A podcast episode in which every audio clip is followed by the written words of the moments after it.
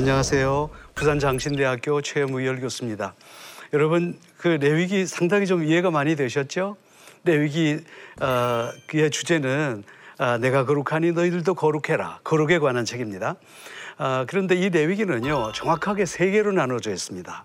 첫 번째는 하나님에 대해서 그리고 자신에 대해서 이웃에 대해서. 하나님에 대해서는 1장부터 10장까지 그리고 자신에 대해서는 11장부터 18장까지 우리가 지난번까지 지난번까지 거기서 공부했죠. 이제 19장부터는 본격적으로 우리가 바로 이웃에 대한 얘기를 거론하게 됩니다. 자, 그러면요. 여기서 우리가 이웃이라고 얘기할 때 단순히 얘기하는 내 옆에 사는 이웃을 말하는 게 아니에요. 이웃이라고 하는 것은 나와 공동체와 사회와 국가 이 전체를 두고서 우리는 이웃이다. 그렇게 얘기를 합니다. 아, 오늘의 이제 포인트를 좀 생각해 보겠습니다. 보면요. 어, 레위기는 하나님에 대해서, 나에 대해서, 이웃에 대한 거룩. 이것이 어, 가장 핵심적인 얘기다라는 것이고 또 레위기 19장부터는요. 본격적으로 우리가 이 사회적인 약자 보호 다시 말해서 건강한 사회를 구성하기 위해서는 어, 그 사회 속에 사회적인 약자가 없어야 된다는 거죠.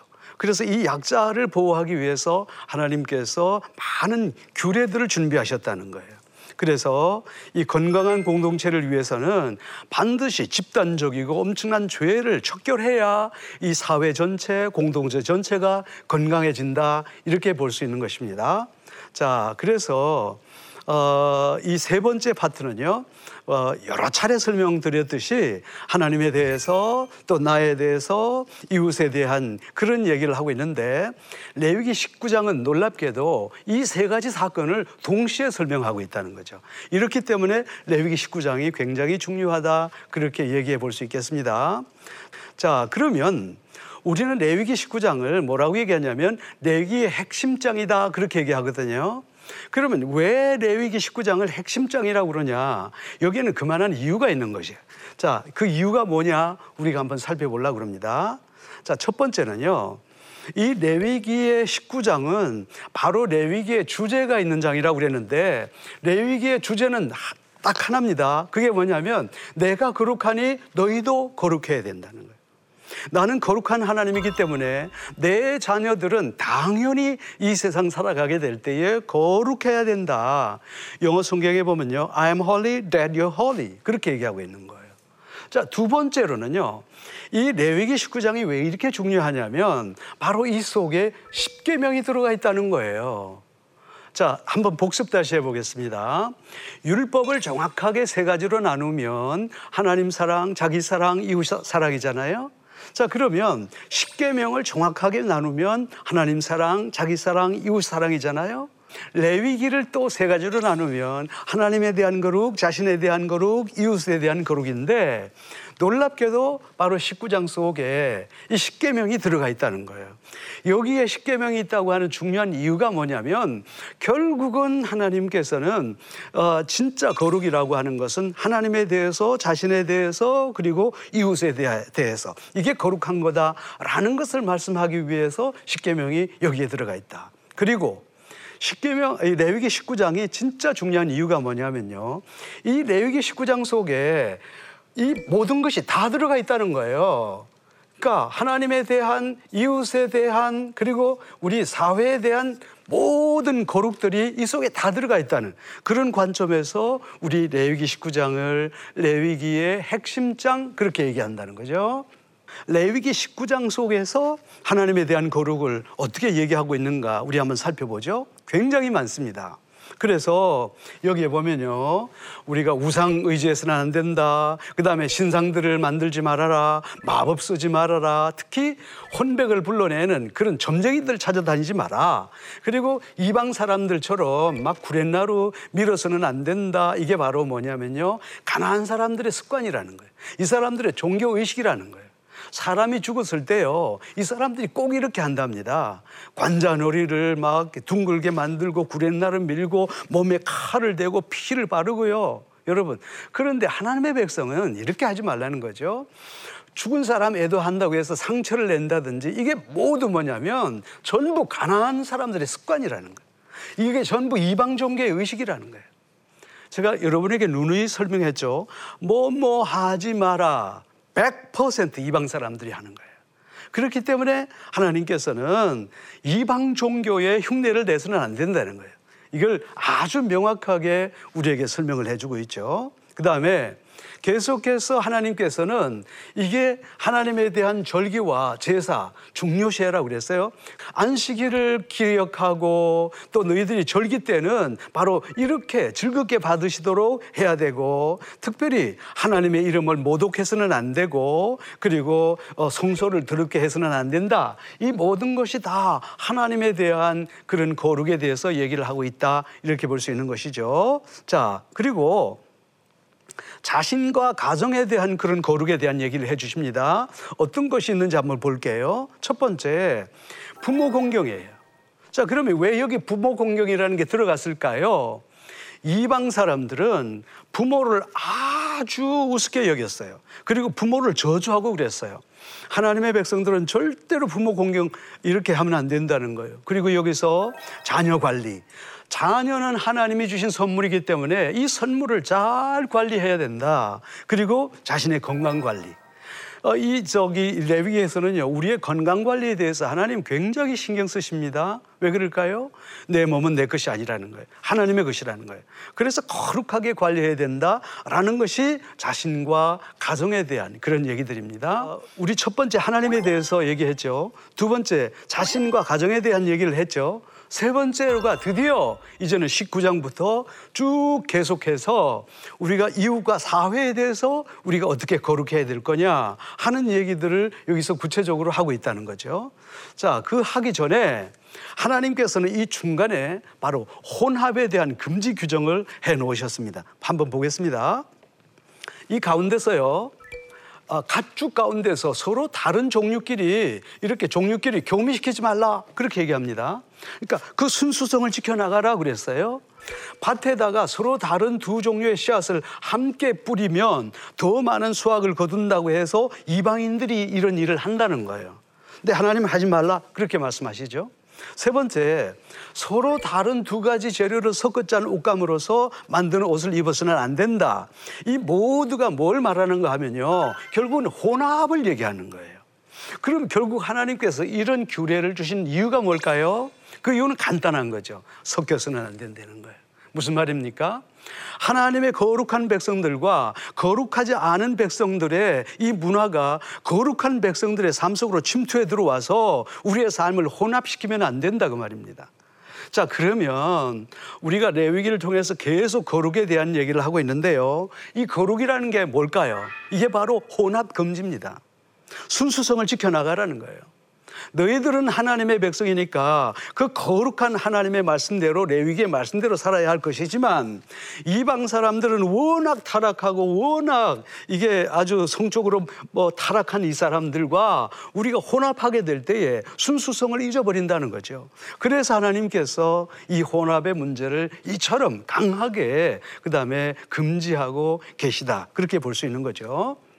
이제는 그 레위기 19장에서 어, 가장 핵심적인 문제가 뭐냐면 바로 이웃에 대한 문제를 거론하고 계십니다. 근데 여기서뿐만 아니라 19장, 20장, 21장, 22장, 23장, 24장, 25장 그 끝날 때까지 계속해서 우리 이웃과 공동체가 어떻게 하나님 앞에 거룩해야 될 거냐에 대한 문제를 지속적으로 말씀하고 있다라는 것을 우리가 기억할 수 있겠죠. 그래서 이제 드디어 이웃에 대해서는 어떻게 하라 그랬냐. 아주 많은 얘기들이 있습니다. 그 가운데서 하나하나 좀 살펴보겠어요. 너무 중요하니까. 여기 보세요. 그래서 이제 가난한 자에 대해서 배려하라. 이게 무슨 말인지 아십니까, 여러분?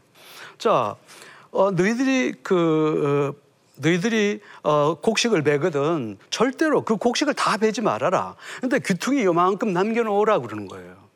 자, 왜 그럴까요? 이스라엘 사람들은요, 한이 맺혔던 사람이에요. 왜?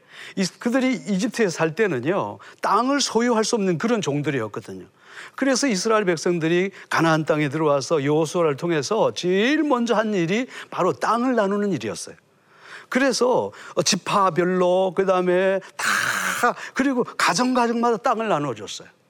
근데 그 당시에는 이제 전쟁이 많아서 이 자기의 남편이 전쟁에 나가서 사망을 하게 되잖아요. 그러면 그 아내와 자녀들은 그대로 사회적인 약자가 되는 거예요. 그래서 나중에는 결국은 땅을 팔게 되는 거죠. 그러면 이 사람은 사회적인 약자가 된단 말이에요. 하나님 가슴 아프신 거죠. 그래서 모든 백성들에게 하나님께서 얘들아 내가 너희들에게 땅을 줬잖냐. 그러니까 추수할 때에 너희들이 다 베지 말고 귀퉁이 이만큼은 남겨놓으면 그 가난한 자들이 와서 먹을 것이니라. 그렇게 된 거죠 무슨 말인 줄 알아요? 밥 한 숟가락씩만 나눠 먹으면 너희들 가운데 배고픈 사람이 한 사람도 없다. 그 얘기예요. 얼마나 놀라운 규정입니까? 그렇게 해서 하나님은 진짜 이 세상에 살아가는 하나님의 백성들 가운데 단한 사람의 가난한 사람이 없는 거룩하고 그 다음에 아름다운 그런 공동체를 꿈꾸고 계신 거지요. 이게 바로 그거예요. 그래서 우리가 이웃에 대해서 잘못하는 것이 곧 누구에게 행한 거냐면 하나님에게 대해서 잘못한다는 거죠.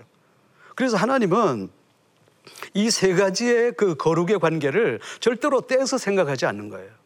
내 몸을 거룩하게 관리하지 못하는 것이 하나님에게 잘못한 거고 이웃에 대해서 잘못하는 것이 곧 하나님에게 대해서 잘못하는 거고 이 세 가지를 동일시하고 계시다는 거예요.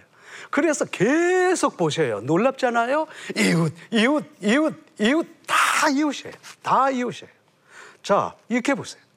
그래서 너희들이 이웃에 절대로 잘못하면 안 된다는 거예요. 이웃에 대해서 속임수도 하지 말고 도둑질도 하지 말고 거짓말도 하지 말고 맹세도 하지 말고 비방하지 말고 여러분 보세요. 그 다음에 살인 규정도 마찬가지예요. 자, 그러면 여기에서 장애인 사별 금지가 있는데 이게 바로 뭐냐면 모두가 잘 살아가는 거룩한 공동체. 이게 하나님이 생각하시는 사회예요. 지금도 마찬가지예요. 우리 하나님은요, 지금도 우리의 모든 사랑하는 성도들이 정말 이러한 삶을 살아감으로 말미암아 가난한 사람이 한 사람도 없는 그런 거룩한 사회를 그 다음에 꾸며 나가기를 진심으로 바라고 계시는 거죠. 그래서 모두가 잘 살아가는 사회, 모두가 공동체가 잘 살아가는 사회가 되기 위해서는 우리가 공정한 재판이 있어야 되지 않겠어요? 원수 갚음, 함부로 갚으면 안 돼요. 그래서 동포에 대한 원망 금지, 특히 하나님께서는 여성들, 이 여종에 대한 보호 규정이요. 이건 세밀하게 따지면 말로 다 할 수가 없는 거죠.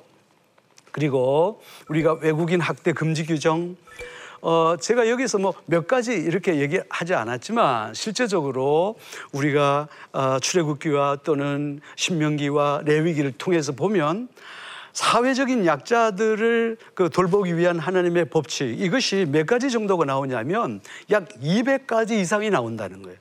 왜 그럴까요? 이게 법이에요. 그러면 모든 사람들이 하나님의 법을 지킴으로 말미암아 모든 사회가 다 건강하게 살아가는 이런 사회를 하나님께서 결국은 꿈꾸고 계시다 하는 것을 우리가 느껴볼 수 있는 거죠. 우리는 레위를 공부해 가면서 야, 하나님 정말 이렇게까지 그 성실하고 성실한 분일까? 이렇게까지 섬세한 분일까? 이렇게까지 정말 인간을 이해하는 분일까? 이런 면에 대해서 우리가 정말 놀라지 않을 수가 없는 거죠. 자, 이런 관점에서 또 이렇고요. 여기서 그 없는 내용들을 제가 좀 얘기하지 않을 수가 없죠. 이 가운데서 특별히 하나님은 동물과 우리의 생태까지 관심하시는 그런 하나님이에요. 한 가지 예를 들어 볼게요. 자, 이런 규정이 있습니다. 너희들이 새끼 양을 삶을 때 엄마 젖에 삶지 말라. 이런 규정이 있어요. 이게 무슨 말인 줄 알아요? 이방인들은 새끼 양을 삶을 때 자기 엄마의 젖에 삶는다는 거예요. 얼마나 나쁜 짓입니까? 근데 하나님은 뭐라고 그러냐면 하나님의 거룩한 백성들을 그렇게 삶으면 안 돼요. 그래서 엄마 젖에다가 그 애기 양을 삶으면 안 돼. 이렇게 말씀하시는 거죠. 하나님께서는 사람에게만 관심을 갖는 게 아니라 하나님께서는 인간에게도 그 다음에 인간에게뿐만 아니라 동물에게까지 관심을 갖는 하나님. 한 가지 더 예를 들어 볼게요. 이런 게 있어요. 하나님은 너희들이 혹시 산에 올라가면 어, 떤 새가 알을 품고 있다고 하자. 그러면 그 알을 먹든지 새를 먹든지 두 개 중에 하나를 먹어야 된다라는 그런 규정이 있어요. 그런데 이거 법입니까 아닙니까? 법이에요. 지켜야 돼요. 하나님의 모든 백성들은요, 이처럼 이 모든 법을 지켰어요. 그 하나님께서 레기 19장에서요, 아주 세밀하게 얘기합니다. 그래서 진짜 내가 잘 살아가기 위해서는요, 행복한 삶을 살아가기 위해서는 나 혼자 어? 열심히 살아가서는 안 된다는 거예요. 뭐냐? 우리 사회 전체가 그 공의롭고 우리 사회 전체가 아름다워야 된다는 거예요. 그래서 내가 형제에게 하는 것이 곧 나에게 하는 것이기 때문에 너희들은 바로 이웃에 대해서 거룩하게 살아가야 된다라고 하는 얘기들을 우리에게 던져주고 있다는 얘기예요. 자, 그러면 제가 오늘 여기에 대해서 왜 이렇게 장황하게 설명할까요? 제가 이렇게 장황하게 설명하는 이유가 있어요. 그게 뭐냐면 우리의 머릿속에 말이죠. 성도들이 거룩에 대한 얘기하면 무조건 하나님에 대한 거룩만 생각한다는 거죠. 이게 잘못되었다는 거죠. 하나님은 레위기를 통해서 절대 우리에게 그렇게 말씀하지 않아요. 하나님에게도 거룩해야 되고 내 자신에 대해서도 거룩해야 되고 우리 이웃에 대해서도 거룩해야 되고 이 세 가지의 거룩이 서로 맞물려 가야 이게 진짜 거룩한 하나님의 백성이다라는 것을 우리에게 말씀하고 있다는 거죠.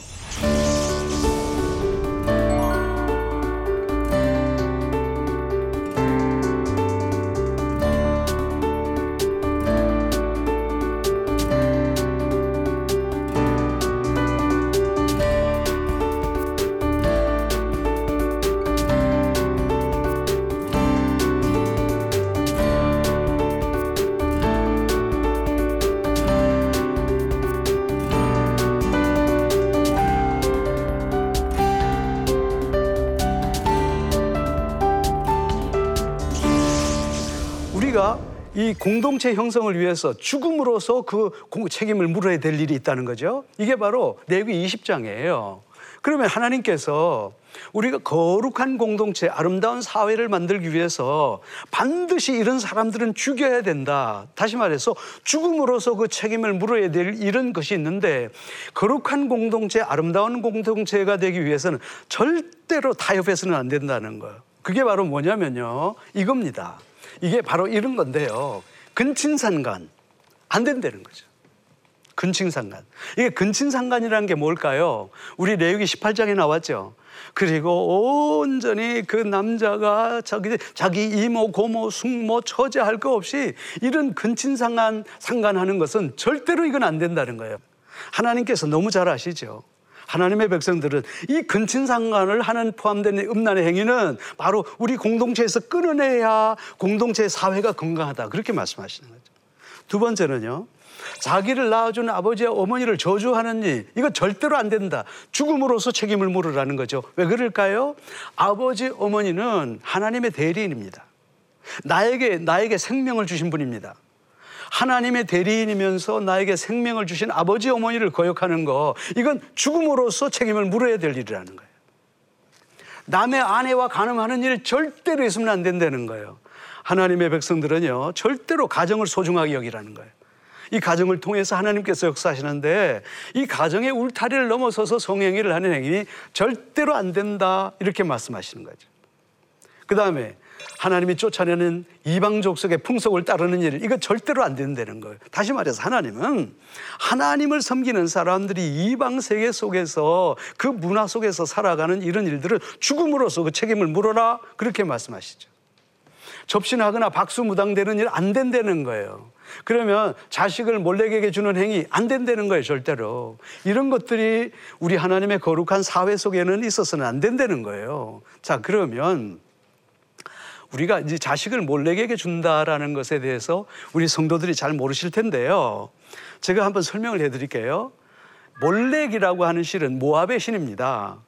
이 사람들이 제사를 드리는 행위가 참 무섭습니다. 몰렉이라고 하는 신은요, 이렇게 사람이 의자에 앉아 있는 것처럼 이렇게 앉아 있습니다. 그래서 신이 그리고 난 다음에 그 의자에 사람을 앉히게 돼 있어요. 밑에다가 장작을 엄청나게 많이 이렇게 쌓습니다. 그리고 불을 뗍니다. 그리고 난 다음에 딸을 그 다음에 예배 그 몰렉신에게 드리기 전에 그쪽에 있던 남자들에게 전부 윤관을 시킵니다. 그래서 너희들의 자녀들을 창녀로 만들지 말라는 말이 바로 그 말씀이에요. 이 딸을 창녀로 만들어 놓고 그 다음에 이, 이 몰렉 의자가 완전히 벌겋게 됐을 때 그 몰렉 의자에 앉혀서 이걸 이걸 태워서 죽이는 이것이 바로 몰렉에게 주는 행위입니다. 여러분 보세요. 얼마나 위험한 행동입니까? 자기의 자녀 하나님의 것인데 이걸 이방 신들에게 이렇게 그러니까 이런 행위는 반드시 죽음으로서 책임을 물어야 된다는 거예요. 자, 그러면 오늘 우리가 이 말씀을 오늘의 우리의 삶에 한번 적용을 해 봅시다. 무슨 말인가 하면 오늘 우리 그리스도인들이 죽을 각오로 지켜야 할 가치관이 있다는 거예요. 그게 뭐냐? 첫 번째, 그 타락한 성문화 절대 우리 그리스도인들은 용납해서는 안 된다는 거예요.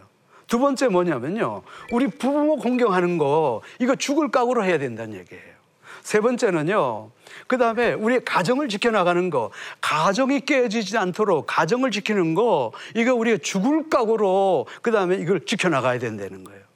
또 뿐만 아니라 우리가 하나님의 거룩한 공동체는 죽을 각오로 세상의 문화를 따르지 말고 특별히 뭐냐면 이게 무당 등 잡신행위 이거 우리 그리스도인들은 절대로 용납해서는 안 된다 하는 것이 하나님의 뜻이다 그 말이에요. 진짜 중요한 건 뭐냐? 하나님의 거룩한 공동체는 우리의 자녀들을 죽을 각오로 신앙교육시켜라. 이게 하나님의 뜻입니다. 어, 그러면 많은 성도들이 또 이렇게 생각할 거예요. 우리가 어떻게 우리의 자녀들을 몰래에게 줍니까? 여러분 보세요. 우리가 비록 몰래기라고 하는 신에게 주지는 않지만 우리의 자녀들을 세상에 내주는 그것이 바로 몰래에게 주는 행위라는 거예요. 오늘 이 땅에 얼마나 많은 부모들이 그저 세상적인 출세해서 신앙교육이 어떻게 되든 상관없이 애들을 세상으로 내보냅니까? 여러분, 이게 바로 자녀들을 죽음으로 내모는 길이라는 거예요. 하나님의 이 말씀을 통해서 이제 이 타락한 시대에서 하나님의 백성들은 주의 자녀들을 죽을 각오로 신앙교육하라 그 말씀이에요. 자, 이것을 척결함으로써 하나님의 거룩한 사회가 이루어지게 됐다는 거죠. 그래서 하나님께서는 이런 걸 통해서 우리에게 얼마나 다시 한번 거룩한 삶을 요구하시는지 우리가 한번 깨닫게 되는 것입니다. 자, 이제 이 강좌를 마무리하겠습니다. 어떻게 적용할까요? 우리의 삶 속에 적용해 보면 자 하나님은 어, 정말 하나님에 대해서 자신에 대해서 우리 이웃에 대해서 모두가 거룩한 삶을 살아야 된다 말씀하십니다. 두 번째는요. 참으로 거룩한 삶이라는 것은 우리가 사회적 약자를 보호하고 함께 살아가는 거 이게 진짜 거룩한 일이라는 거예요. 하나님께서 원하시는 거. 그리고 우리가 건강한 사회와 건강한 신앙 공동체를 위해서는 진짜 죽을 각오로 지켜나갈 가치가 있다는 거예요. 이 시대에는요, 기독교에 대한 공격이 굉장히 심해집니다.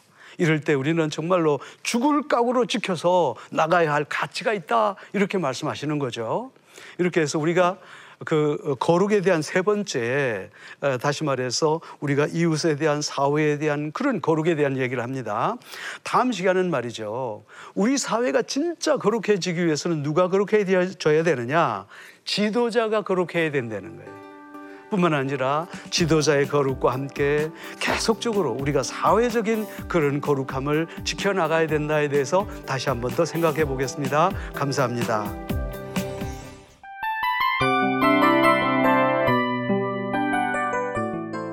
이 프로그램은 청취자 여러분의 소중한 후원으로 제작됩니다.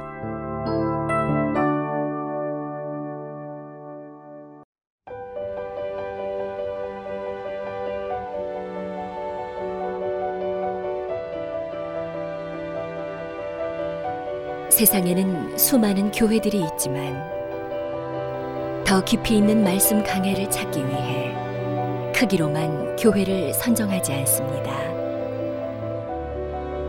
보다 좋은 영적 콘텐츠를 더 많이 나누기 위해 방송비를 받지 않습니다. 1년 365일 복음만 전하고 싶어서 우리는 광고를 하지 않습니다. 온누리의 복음을 땅끝까지 CGN TV와 함께 땅끝 성교사가 되주세요